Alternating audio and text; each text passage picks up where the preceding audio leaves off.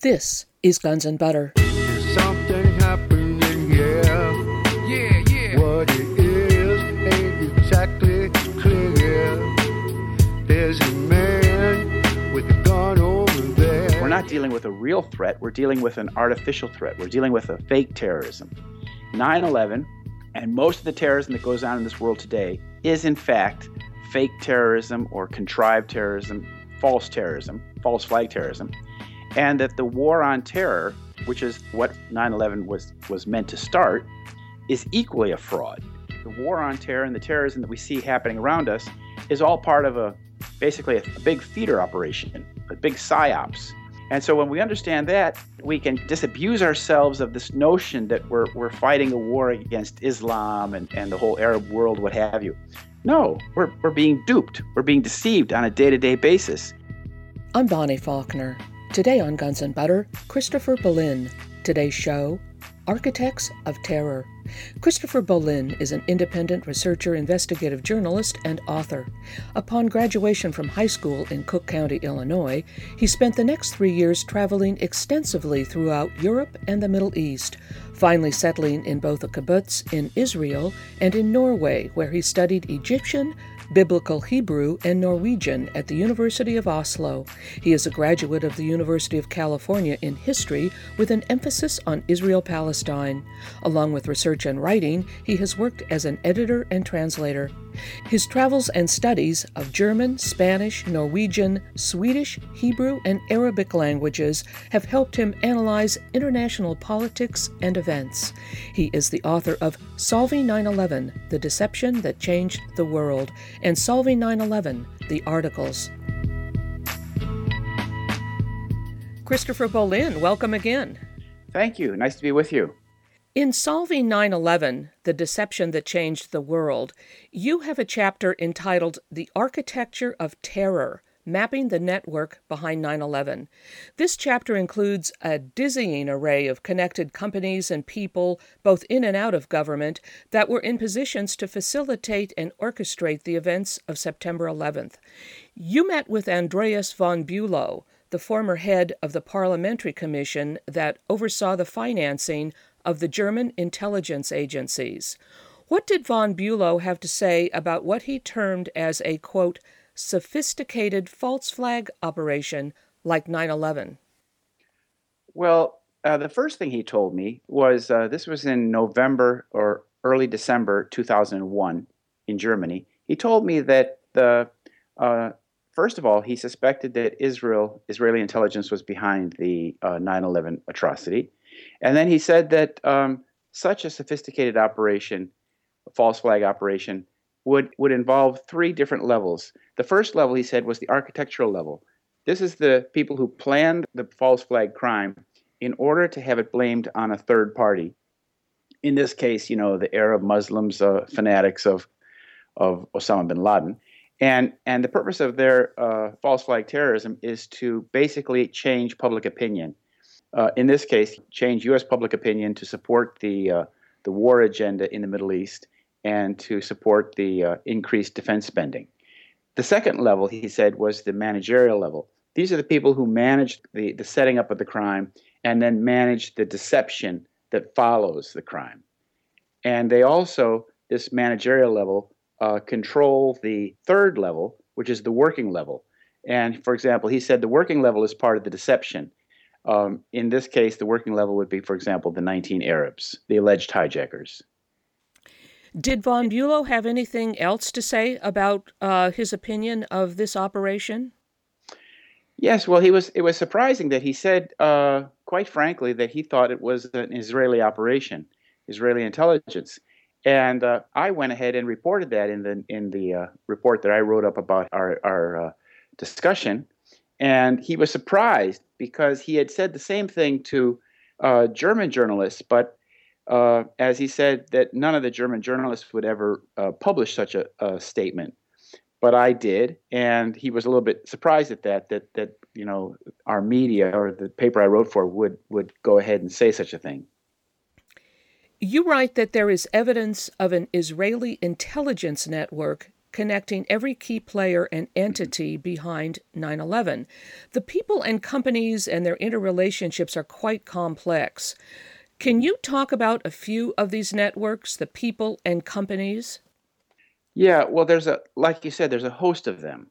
Um, Ehud Barak, for example, uh, when he lost the election to uh, Ariel Sharon, uh, came over to the United States in the late winter of 2000 and, and was working in the United States, uh, you know, for the 10 months or so prior to 9 11.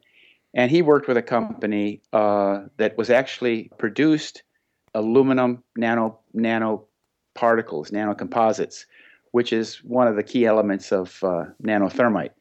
Uh, and then there was, as you said, in that chapter seven, the architecture of terrorism. There's a whole host of companies, you know, including NICE and and uh, NICE, that's an Israeli company, and and others. And as I found, as I demonstrate in this chapter, these Israeli companies are all inter interrelated, interlinked with, uh, for example, the the scores of, of, of Israeli art students who were spying on and trying to set their stuff up in in DEA offices across this country. These companies and these relationships were actually investigated after I wrote the chapter um, by a by an English editor and a fact checker, and he he examined 105 statements that I made in that chapter and found that all of them were correct. And this was a person in England who was actually uh, hostile to my thesis that this was an Israeli operation, but he was hired by a a publisher in Europe to check the facts of, of that chapter that you, you referred to, the architecture of terrorism, and found that all of my connections, all of my statements were in fact true. Yes, that chapter is very complex. It was hard for me to hold it uh, in my mind all at once because there's so many interconnections and and, and a huge cast of characters. Um, now, you mentioned the art students.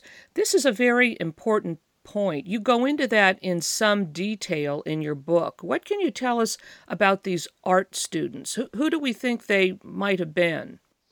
Well, that's that's a, a, a really interesting. These art students were were Israelis who who pretended to be uh, art students, and actually, though, I think it was the DEA had done a, a, a working paper, an analysis of these students who had been arrested and who had been caught and uh, and found that they were actually um, Israeli military personnel active who had served in or were members of uh, demolition units.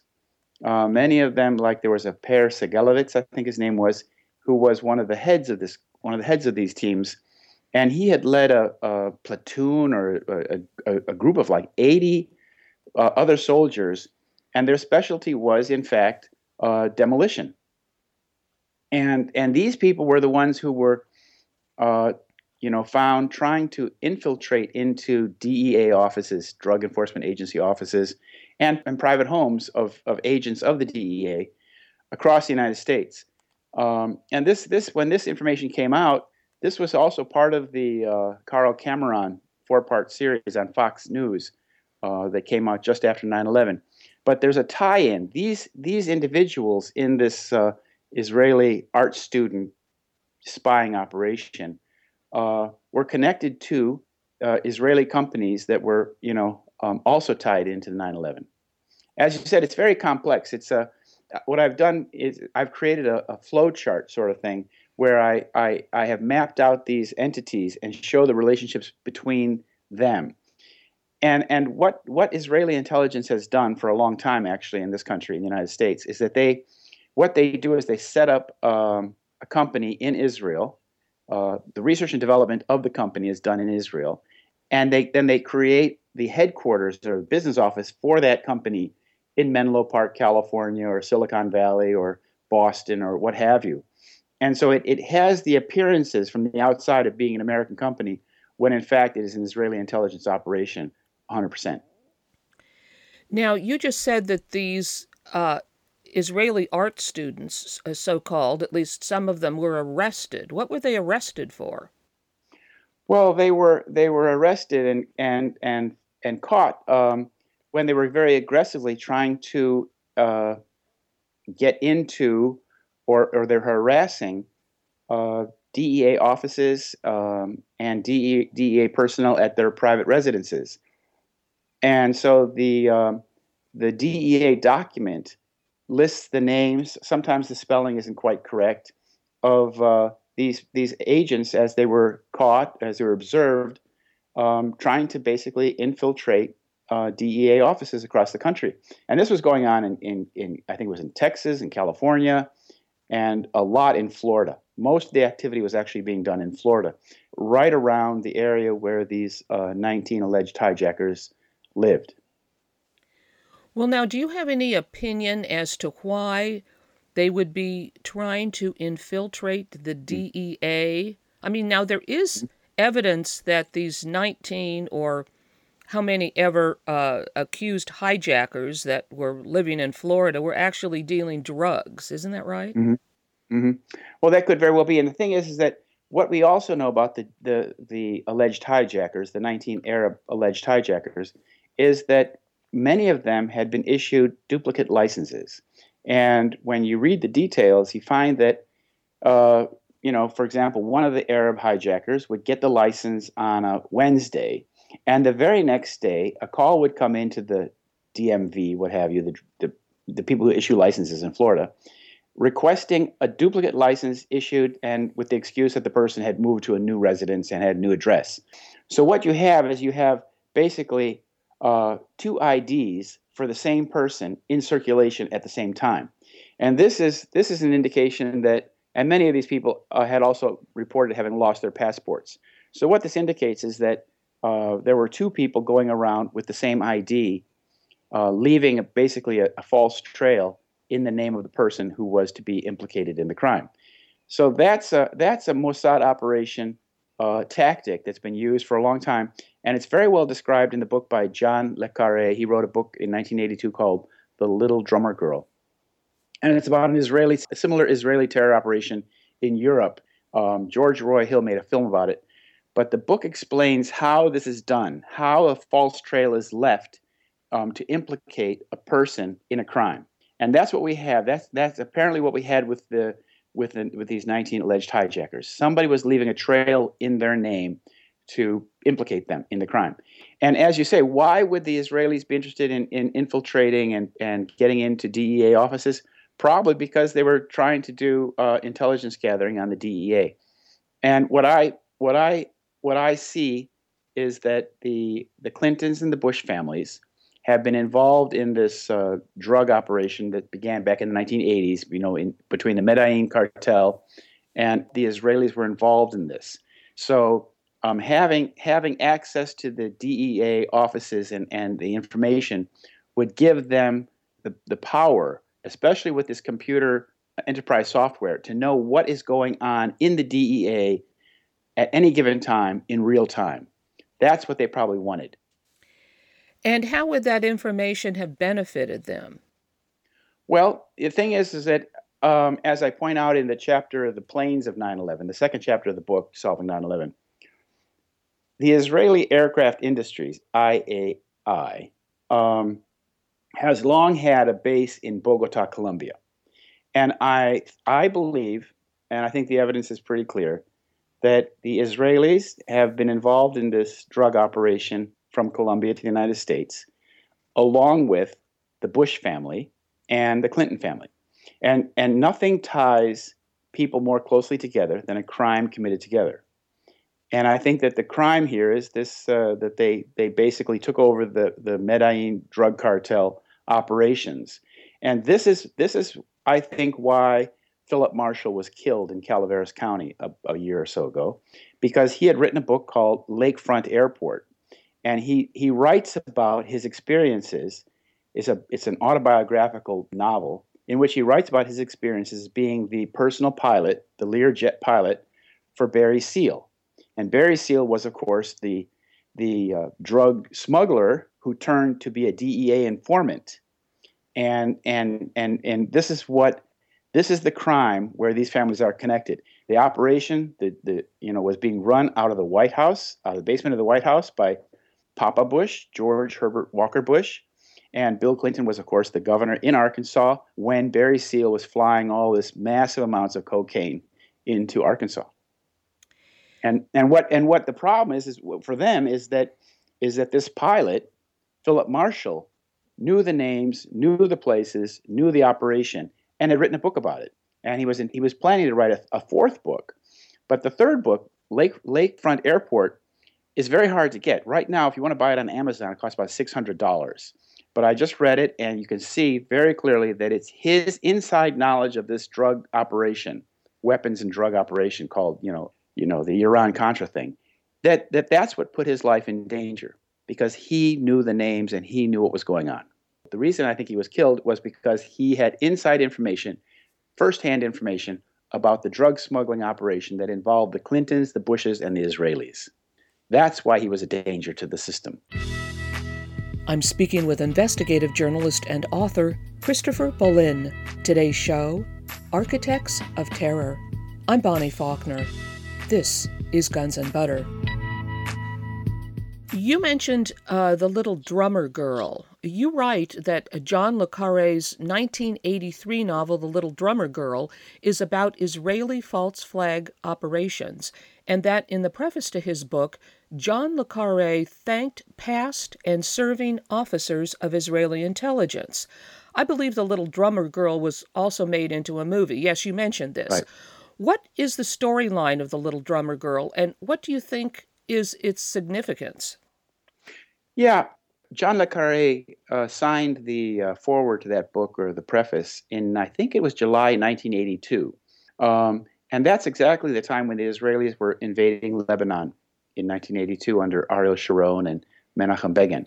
Um, but as he says in the very beginning, uh, he thanks and he names these people. He names the uh, the former head of Israeli military intelligence for basically, you know, giving him all this uh, information and insight about how Israeli intelligence operations work in Europe.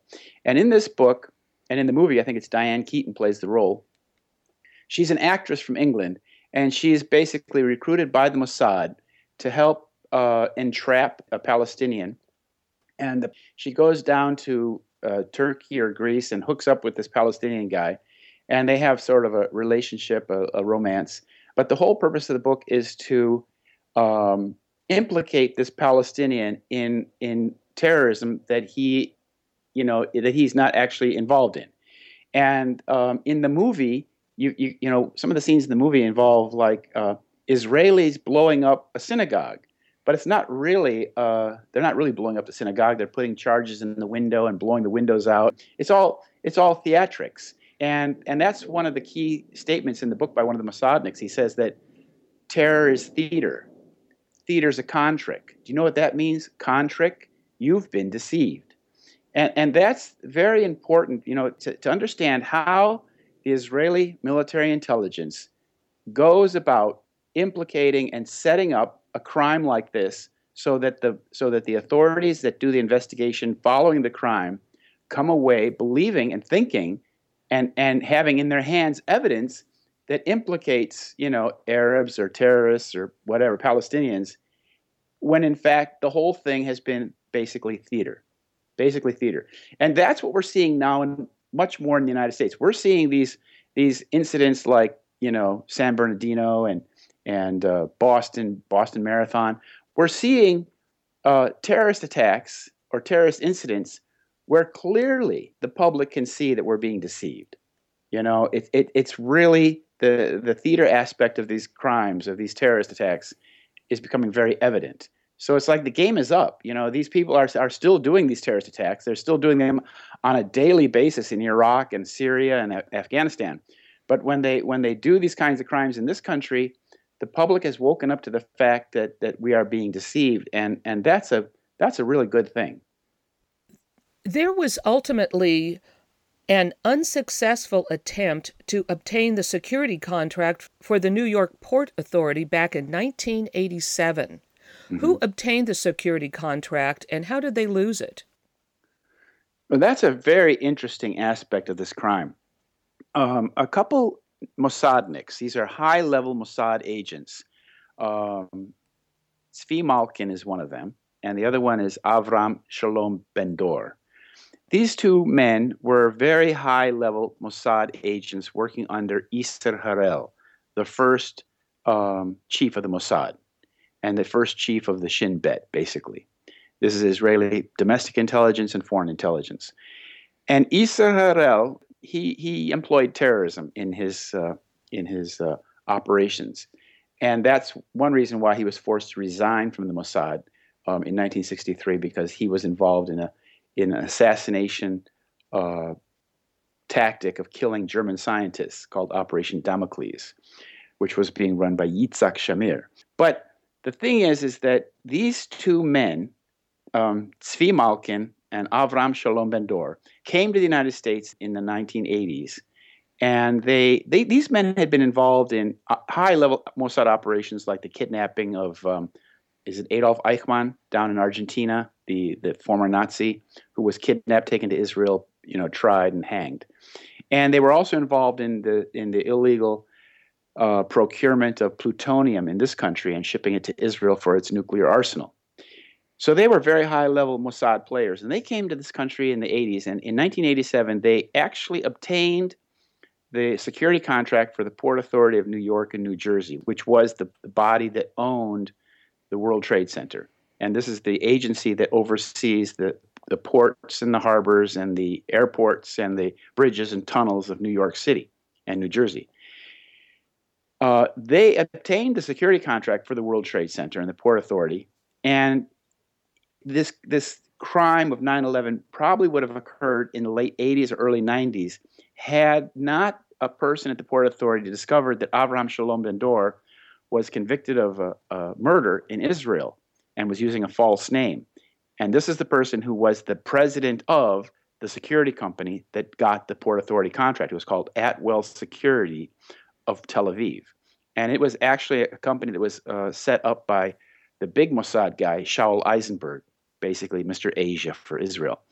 And when, when the Port Authority discovered that Avraham Shalom Ben Dor was using a fake name and was wanted or was, was convicted of murder in Israel as the former chief of the, of the Shin Bet, they tore up the contract. And as I said, had they not torn up the contract, 9 11 would have probably occurred in the late 80s or early 90s.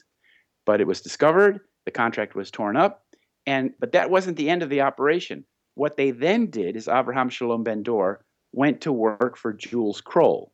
And Jules Kroll and, and, and Maurice Greenberg, they had a company together called Kroll Associates. And Kroll Associates got the security contract for the World Trade Center after the bombing in 1993. So you see, using using the offices of this of this American Jules Kroll, the Mossad still got into the security contract for the World Trade Center, but it took them until 1993 to do so. Well, then, what company or companies held the security contract for the World Trade Center on September 11th? Well, it was Kroll Associates. Kroll Associates, headed by Jules Kroll and his son, and then involving Maurice Greenberg and his son. They had the Kroll Associates. Uh, they were given they were given the uh, the duty to rewrite procedures, security procedures for the World Trade Center, and they did so. This is after the bombing in 1993, and uh, the bombing of the in 1993 bombing in the basement was basically an FBI sting operation, and uh, it was investigated for the city of New York for the Robert Morgenthau, the DA of New York. It was investigated by a guy named uh, Cherkasky. I think his name is Michael Cherkasky, and he was the head of investigations for New York City uh, and for Robert Morgenthau. And and then the following year, Mr. Cherkasky went to work for Kroll Associates when they became the uh, uh, the agent, the group, the organization that was in charge of security for the World Trade Center. And the Port Authority took all of their recommendations and put them into effect. And this group, Kroll Associates, then had the security contract for the World Trade Center and oversaw security for the World Trade Center all the way through to the destruction in 2001. Could you explain the relationship of Kroll Associates with Marsh and McLennan? Who are mm-hmm. the people involved in these companies? Well, it's exactly it's Jules Kroll and his business partner Maurice Greenberg, also known as Hank Greenberg, who was the former CEO of AIG, the company that got the you know the, the lion's share of the 180 billion dollar bailout in 2008 and 2009. These two men have have several companies together, and one of them is Marsh McLennan. And Marsh McLennan is the uh, is the company into whose computer room the first plane struck. The very first plane went right into Marsh McLennan's secure computer center, which was in the North Tower. And Kroll Associates and, and Maurice Greenberg, they have they have several companies together. Maurice Greenberg has a whole bunch of you know operations with Jules Kroll. And their sons are also involved. Jules Kroll's son and Maurice Greenberg's son. Um, Maurice Greenberg's son, for example, was the CEO of uh, Marsh McLennan when the first plane struck their computer room. And this is very important because both planes actually struck secure computer rooms. And both computer rooms seem to have been prepared with uh, thermite charges and things like that so that the explosion was, uh, you know, spectacular and uh, pyrotechnical. But those are the people, those two characters, you know, Greenberg and Kroll, they're very important because Kroll Associates also involved people like um, Jerome Hauer, Jerome Hauer had been a Kroll associate, and he was the guy in, in San Diego who came on and, and said, you know, basically that this was the 9/11 was done by Osama bin Laden, and the towers fell because of the you know burning fuel. Another one was uh, Paul Bremer, who was the the first uh, head of the Coalition Provisional Authority. I think it was called the CPA in Iraq. He was basically America's pro-consul to run the occupation of Iraq for the first three or four years, during which time you know there was no metering of the oil that was being exported from Iraq. All of these characters are are at the highest level of the Iraqi invasion, invasion of Iraq, and and 9/11. I mean, even Jerome Hauer, who was a Kroll Associates employee, was the person who put the Office of Emergency Management hardened bunker on the 23rd floor of building number seven. You know, the building that fell down at 5:20 in the afternoon. So I mean, these people are all connected this, this small group of players are very deeply connected in the the crimes of 9/11 and the atrocity what happened on 9/11 and then the war in Iraq. Do you think the high-tech enterprise architecture company P-TECH was mm-hmm. compromised? You write that their enterprise software was used to provide real time access and control of all data and information on government computer networks on September 11th. Yes. Yes. Um, this is also part of Indira Singh's um, contribution to 9 11 understanding. Yeah, P-TECH, P-TECH was more than compromised. P-TECH was basically an Israeli operation. And it was uh, enterprise software based in Quincy, Massachusetts. And it was what I call like a false front uh, operation in which people were led to believe that it was a, a, a Lebanese Muslim who had set up the company and that this company had been sponsored by some dodgy Saudi guy who has some ties to terrorism. This is all part of the deception. In fact, the person who was playing the key role in the establishment of the company from the beginning in 1994 and, and getting its software, its enterprise software, onto U.S. military and government computers was a man named Michael Goff, a, a Jewish guy from Worcester, Massachusetts, who was a lawyer. And Michael Goff, what what he did is that he, I spoke to him and I asked him how he wound up working for for P-TECH, and he said that he had he had left his law practice in Worcester, Mass. He was working for a good company out there, and he left that law firm and went to work through an agency for P-TECH, which was a little startup company in 1994. And I asked him, well, what agency was that? What agency, you know, was was responsible for your going? He, he couldn't remember. So I think he was not telling me the truth here. And what's interesting is that Michael Goff went on to work for the Mossad company Guardium, which is another computer software company, uh, Guardium with an M at the end. And that's that's a very clearly an Israeli intelligence operation. So he, you know, he's working on on one hand for Israeli intelligence, and on the other hand, he's working for P-TECH, this dodgy little Arab startup company in Quincy, Mass whose software finds itself onto all the computers in the United States government military. Well, you know, I, I, I think I think I pinned the tail on the donkey when I say that P-TECH was was an Israeli intelligence uh, front operation all along, and this is how this is how you do spying in the big big picture.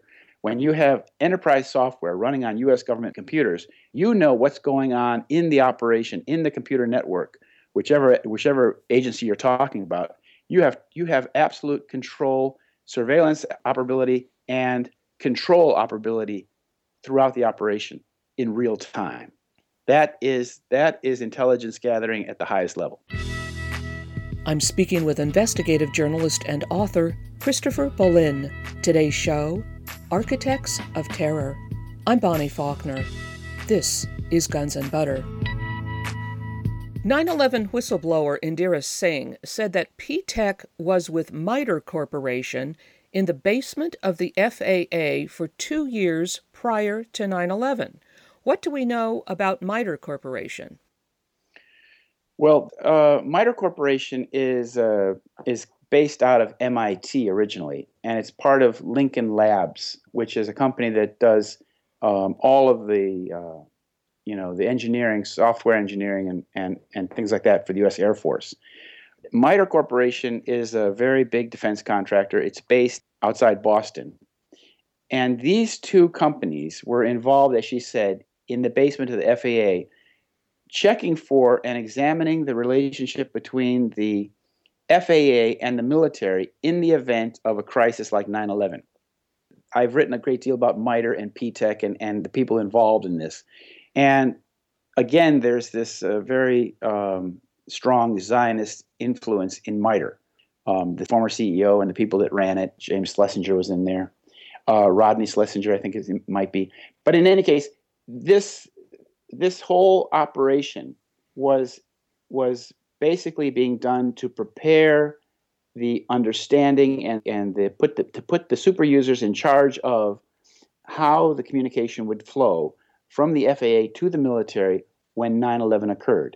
And this is the this is a very important part of the computer aspect of the crime because, as we now know, the, there was a drill going on that day, and the air traffic controllers were completely befuddled and didn't understand what was real and what was false that day. But also, the communications between the FAA and the military were thwarted and delayed, so that there was no proper, effective military response to the hijackings.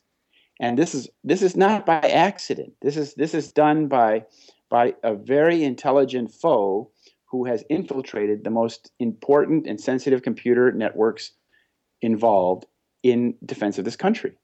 And, and that's where we have a very serious problem. You know, that, that the Israelis, Israeli military intelligence has infiltrated the computer networks of the US government and military so that they have this super user access to these, these, these uh, computer networks and and it, it went on even in later on the NSA itself uh, took encryption software from an Israeli company, and I called up the NSA and I said, I mean, how is it that that the NSA you're the you're you know you're the signal intelligence of the United States of America, and you you give your encryption software you know responsibility over to a foreign country? They had no problem with that. They said, but I mean that just gives you an idea of how how infiltrated our computer networks are. And it's the same thing what we found out later when with this uh, uh, revelations by Snowden and I think it was Assange, but the Snowden revelations revealed that in San Francisco, the the companies that were involved, I think one was called Prism, and another was called Narus. These two companies that were involved in the in the splitting of the rays and sending the data in real time directly to Israel were both Israeli companies. So what we find is that you know at the highest level and the computer networks in this country, um, military and government, they're completely infiltrated and controlled by um, Israeli intelligence. Even the cyber, even even the cybersecurity czar for the Pentagon was a guy named Amit Yoran, and and he's an Israeli, and and he and his brother, you know, ran these this network of hackers, friendly hackers, whatnot. But these are the people who wrote the security protocols for the Pentagon for their security for the security software. And he was the he was the cybersecurity czar for the United States of America, and he's an Israeli citizen. You know, this is how bad it is. What is the Site Intelligence Group? Who runs it, and what do they do? That's S I T E. Mm-hmm. Well, that's very important. Site Intelligence Group is a Israeli intelligence website operation based in Bethesda, Maryland and the, the front person for this organization is, a, is an Israeli intelligence agent named Rita Katz, K A T Z. And she uh, works out of Bethesda, Maryland. And what this group does is it provides the uh, video video feed coming from, for example, ISIS. One of their main clients or main main subjects is this Islamic State group in Syria and Iraq. So when when we see videos coming uh, from this supposedly coming from this ISIS group, what is coming to us through this Israeli intelligence website called SITE Intelligence Group. And, and so what, what it basically means is that our understanding of this Islamic threat in Syria and Iraq called ISIS is most of the time primarily coming to us through these Israelis. And that's very important to understand. This is, this is a good example of how US military and US media view the Middle East through Israeli spectacles because they are the ones who are providing us with the so called intelligence, the propaganda, the videos, what have you. And so it's very much like the wag the dog, you know, theme of the movie, in which in which videos are being provided to us from an Israeli website, supposedly portraying this latest threat to you know peace in the Middle East. And that's that's that's very important to understand because um, when, for example, the second video or the video of the second American being beheaded came to uh, you know CNN and, and Fox News, it came from SITE. And SITE admitted on CNN that they had actually released, SITE Intelligence Group had released the video before ISIS had, had released the video. And as Rita Katz said on CNN, well, this is because we had a copy of the video beforehand. Well, how did the Israeli intelligence have a copy of the video beforehand before ISIS had actually released the video, unless they're inside the camera? This, this gives you an idea of how close Israeli intelligence is to this ISIS operation. Let's talk about Hollywood and the movies. You write about several very important films, including The Medusa Touch of 1978, JFK, the cult classic Brazil, as mm-hmm. well as the television pilot for The Lone Gunmen. Mm-hmm. What makes these films significant and who produced them? Yeah, they're very important. Um, most of them are Israeli produced films made by Arnon Milchan or Arnon Milchan and he's one of the big media moguls in, in Hollywood. He's an Israeli guy. He's a very high level Israeli intelligence agent who's been involved in smuggling of uh, equipment and nuclear triggers and, and things of that nature for Israel's nuclear arsenal. And in doing that, he was he was their chief agent in, a, in an Israeli operation called LAKAM, L A K A M, which was basically the operation to procure the essential elements needed for Israel's nuclear arsenal and this was being run by Shimon Peres, of course, the, the godfather of Israel's nuclear arsenal. Their main agent was Arnon Milchan in Hollywood. So he was busted, for example. He was his operation was busted in 1985 for having smuggled something like 850 nuclear triggers for nuclear bombs to Israel. But when the when the operation was discovered, um, the triggers had already been sent to Israel. The only people who actually were busted or being sought by FBI were the American underlings. Arnon Milchan was not named in the in the investigation, although he was the one who ran the whole operation. Well, in, in 1978, before he even got involved in that in that smuggling operation for the triggers, he had made a movie in 1978 called The Medusa Touch, his first movie. And in this movie, it was an English French production. Uh, a Boeing 747, the climactic scene is a Boeing 747 flying into the Pan Am building or a high rise that looks like the Pan Am building.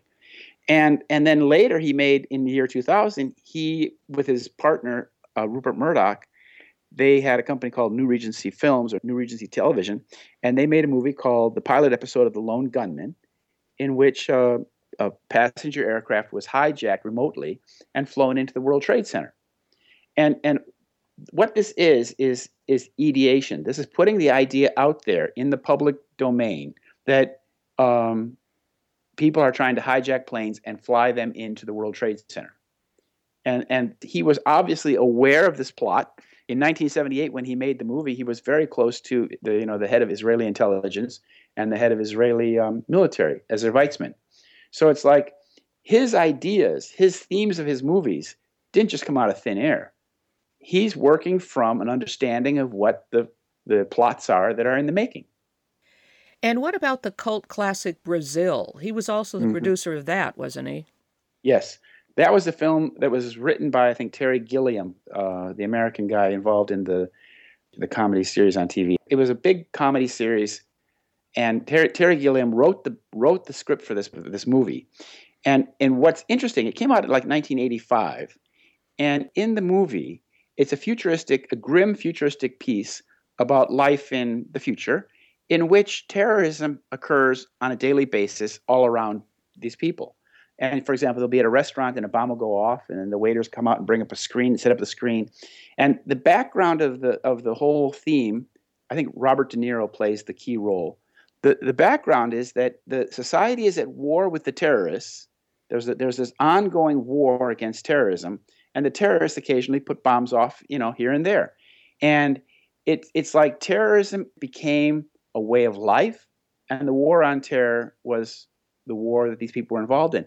It's it's it's uncanny because it's it's so close to what we now see happening in Iraq and Afghanistan. You know, these two countries that were the first battlefields of the war on terror.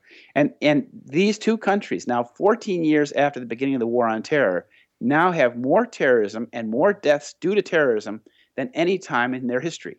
It's worse now in the last year in both those countries than it's ever been. So you can see that the war on terrorism has been extremely expensive and extremely counterproductive because rather than eliminating terrorism, it has increased terrorism like 10 times. And so last year in Afghanistan, there was a record number of people killed due to terrorism, and likewise in, in Iraq. Uh, now, this Arnon Milchan was also the producer of the film JFK, isn't that right? That's, that's right. That's right. And and in that film, of course, um, the the viewer comes away thinking that there's this nebulous group in the in the U.S. CIA that's responsible for the death of of the president. And it's a good film. It's made by Oliver Stone, but um, there is, of course, no discussion or no presentation of of any of the Israeli involvement in the uh, murder of John F. Kennedy. For example, you know, we know now, thanks to Leah Rabin, who wrote a memoir after the death of her husband, that her husband, Itzhak Rabin, was in Dallas on, on, on November 22nd, 1963. And uh, she said that, you know, it was just by, was just a coincidence, she said. But also, as soon as he went back to Israel in December of that year, 1963, he was made uh, chief of staff.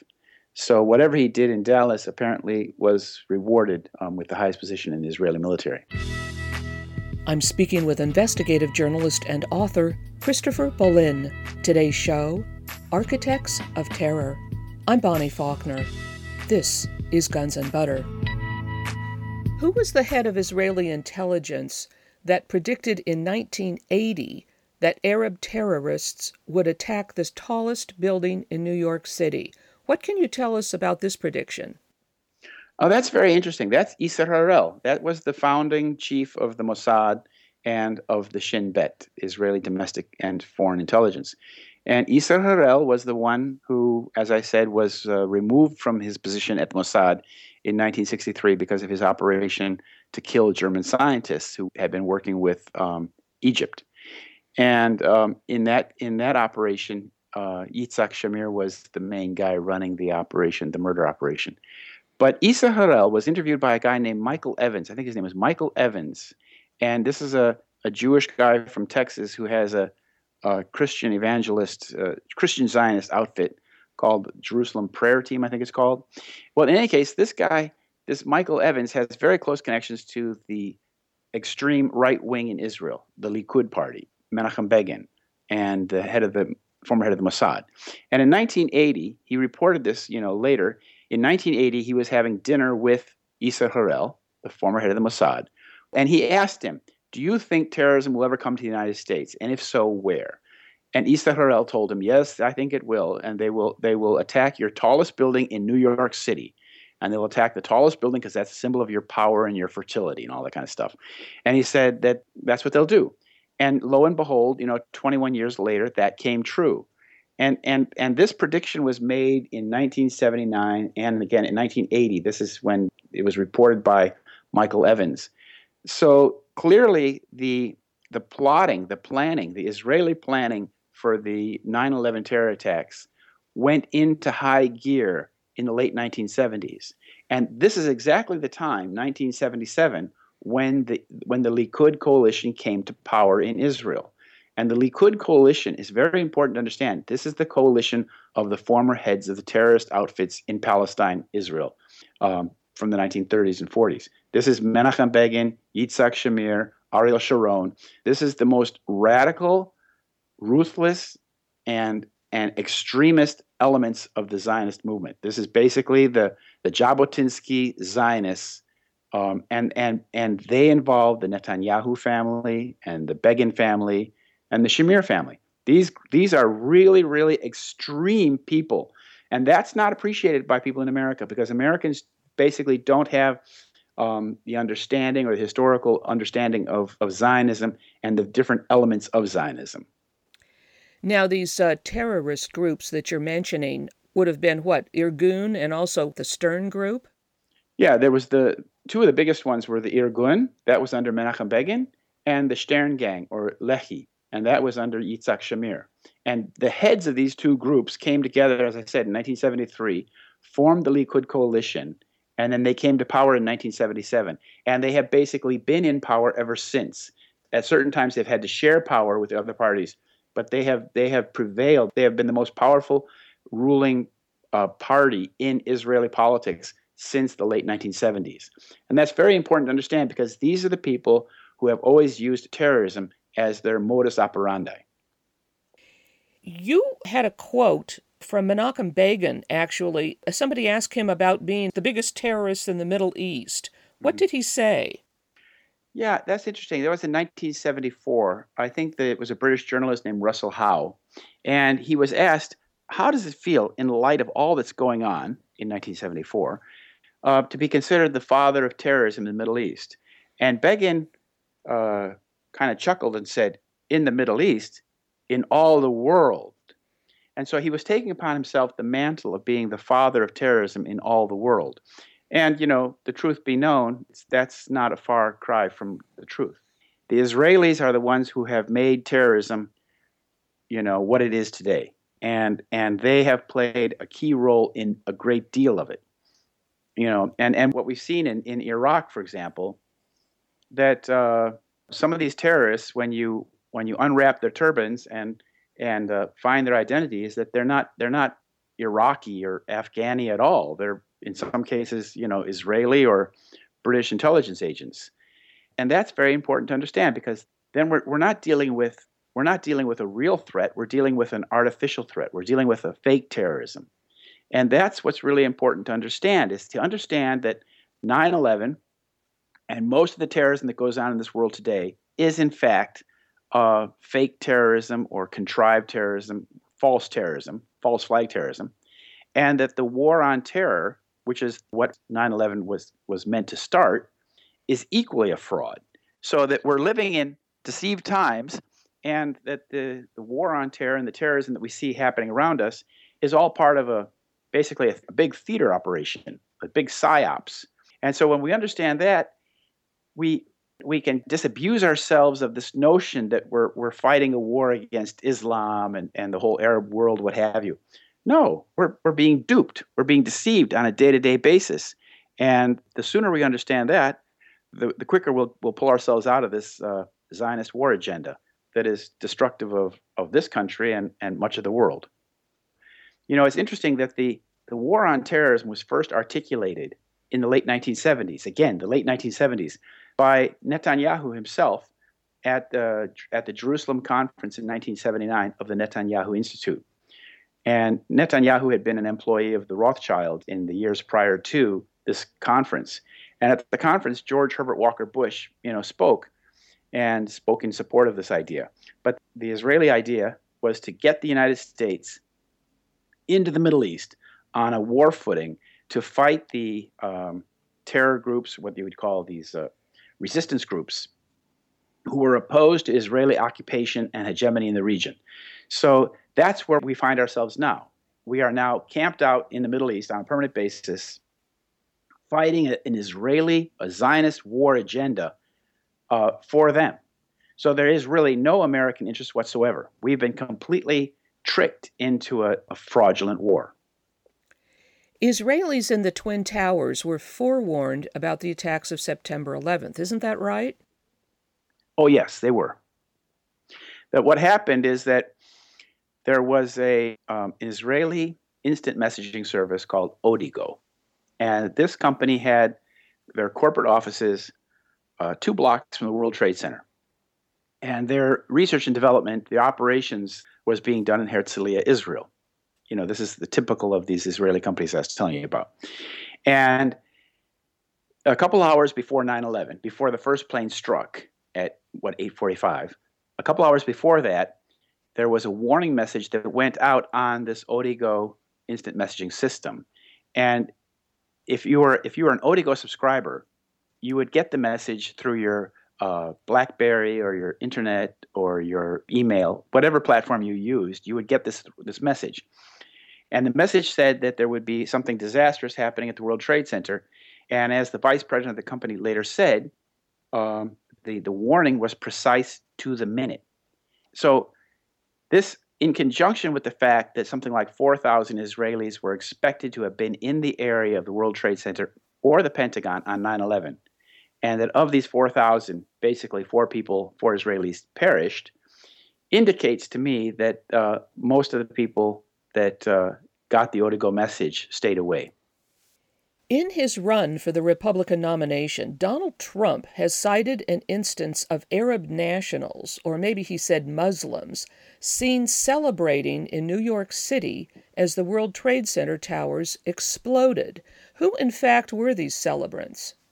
Yeah, this is a very odd thing because he's he's putting again uh, Arabs. He's blaming Arabs for something that turned out to be Israelis. There were there were indeed five Middle Eastern men who had been seen celebrating the attack on the World Trade Center and clicking their lighters and giving high fives on the Jersey side of, of the river there. But um, this was reported by Ted Koppel at about noon on 9 11. And he said they were Middle Eastern men. But these five Middle Eastern men turned out to be Israeli agents. They were the Kurzberg brothers and then three other operatives.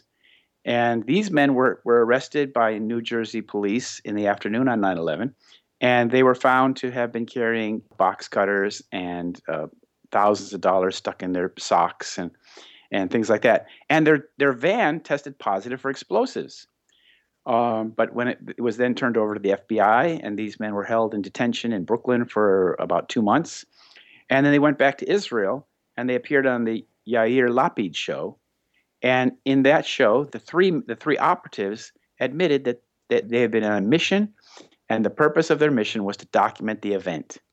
And all, all five of these characters were affiliated with, uh, connected with a company called Urban Moving Systems in Weehawken, New Jersey, which we now know was an Israeli Mossad front company uh, to look like a, a, moving company, but it was basically there to set up the uh, uh the 9/11 operation. In your powerful two hour presentation at the Presidio Library in San Francisco, you had a slide of the September 11th memorial at Ground Zero in New York City.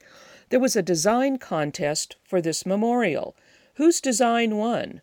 Yeah, it's very interesting that the, the, the memorial with the pools and the, and the falling water was designed by an, uh, an Israeli man named Michael Arad. And Michael Arad is the son of Moshe Arad. And Moshe Arad was the former Israeli ambassador to the United States. And uh, this Arad family is very close to the Netanyahus.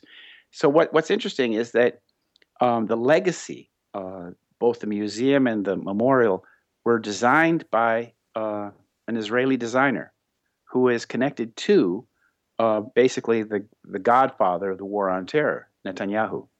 Is Michael Arad. A R A D.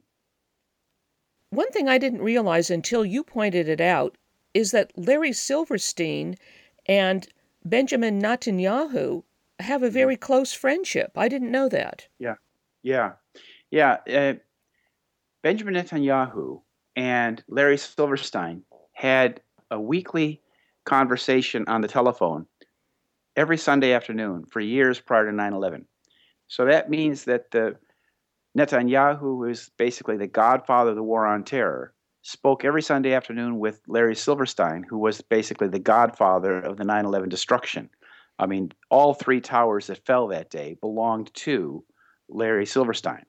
And, you know, these two men, wherever they were in the world, every Sunday afternoon, they would have a discussion on, on the telephone. And this was reported by uh, uh, an Israeli reporter, and this was published in November 2001 in Israeli media. And that's very interesting because what were they talking about? You know, these men were having this weekly conversation. And obviously, you know, these two men are the key players in the war on terror and 9 11. And it's interesting to note that Larry Silverstein basically was the recipient of the World Trade Center in, in late July, July 24th, I think it was, 2001, in which these public buildings, these publicly owned buildings, became his private property, at least to the extent that he was able to insure them against an act of terrorism. So when these publicly owned buildings became private property and he insured them, he then became the recipient of something like $7.5 billion when they were destroyed. Christopher Bollyn, thank you very much. Thank you, Bonnie. It's been a pleasure being with you.